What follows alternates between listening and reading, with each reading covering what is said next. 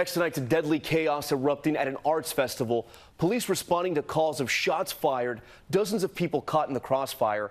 Investigators say at least 22 people were injured during the chaos in Trenton, New Jersey. At least two armed suspects opening fire, and everyone, you can see it there, trying to scramble for safety. Organizers say the event was created in part to stop violence. ABC's Erielle Reshef is in Trenton. Who's hit? Dramatic cell phone video capturing panic and chaos at a New Jersey art festival. Two suspects opening fire, injuring more than 20 people, including a 13-year-old boy. Rescue north and south, medic, City of Trenton.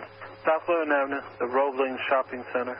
Gunshot victims. Around 2.45 a.m. Sunday, shots ringing out in a gallery, sending the crowd of more than a thousand scattering. 17 victims hit by the hail of bullets.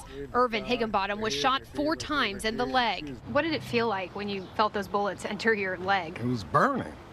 It hurt. It was burning. It hurts now. One of the alleged shooters, 32-year-old Tahaij Wells, gunned down on scene. 23-year-old Amir Armstrong now in custody facing charges. The violence erupting at Art All Night, a community event meant for families. In a statement, organizers of the festival expressing shock and sadness.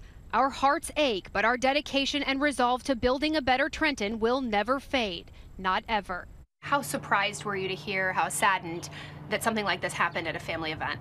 Um, I was very surprised. In an area that's supposed to be a safe space and a safe area, it's very disheartening. And Erielle joins us from the scene in Trenton now. Erielle, we saw you there speaking with the prosecutor, and he tells you this may all have started because of an argument. That's right, Tom. The prosecutor says this event was not targeted. Those victims simply caught in the crossfire of a neighborhood dispute. Tom? Erielle Reshef with that new reporting tonight. Erielle, thank you.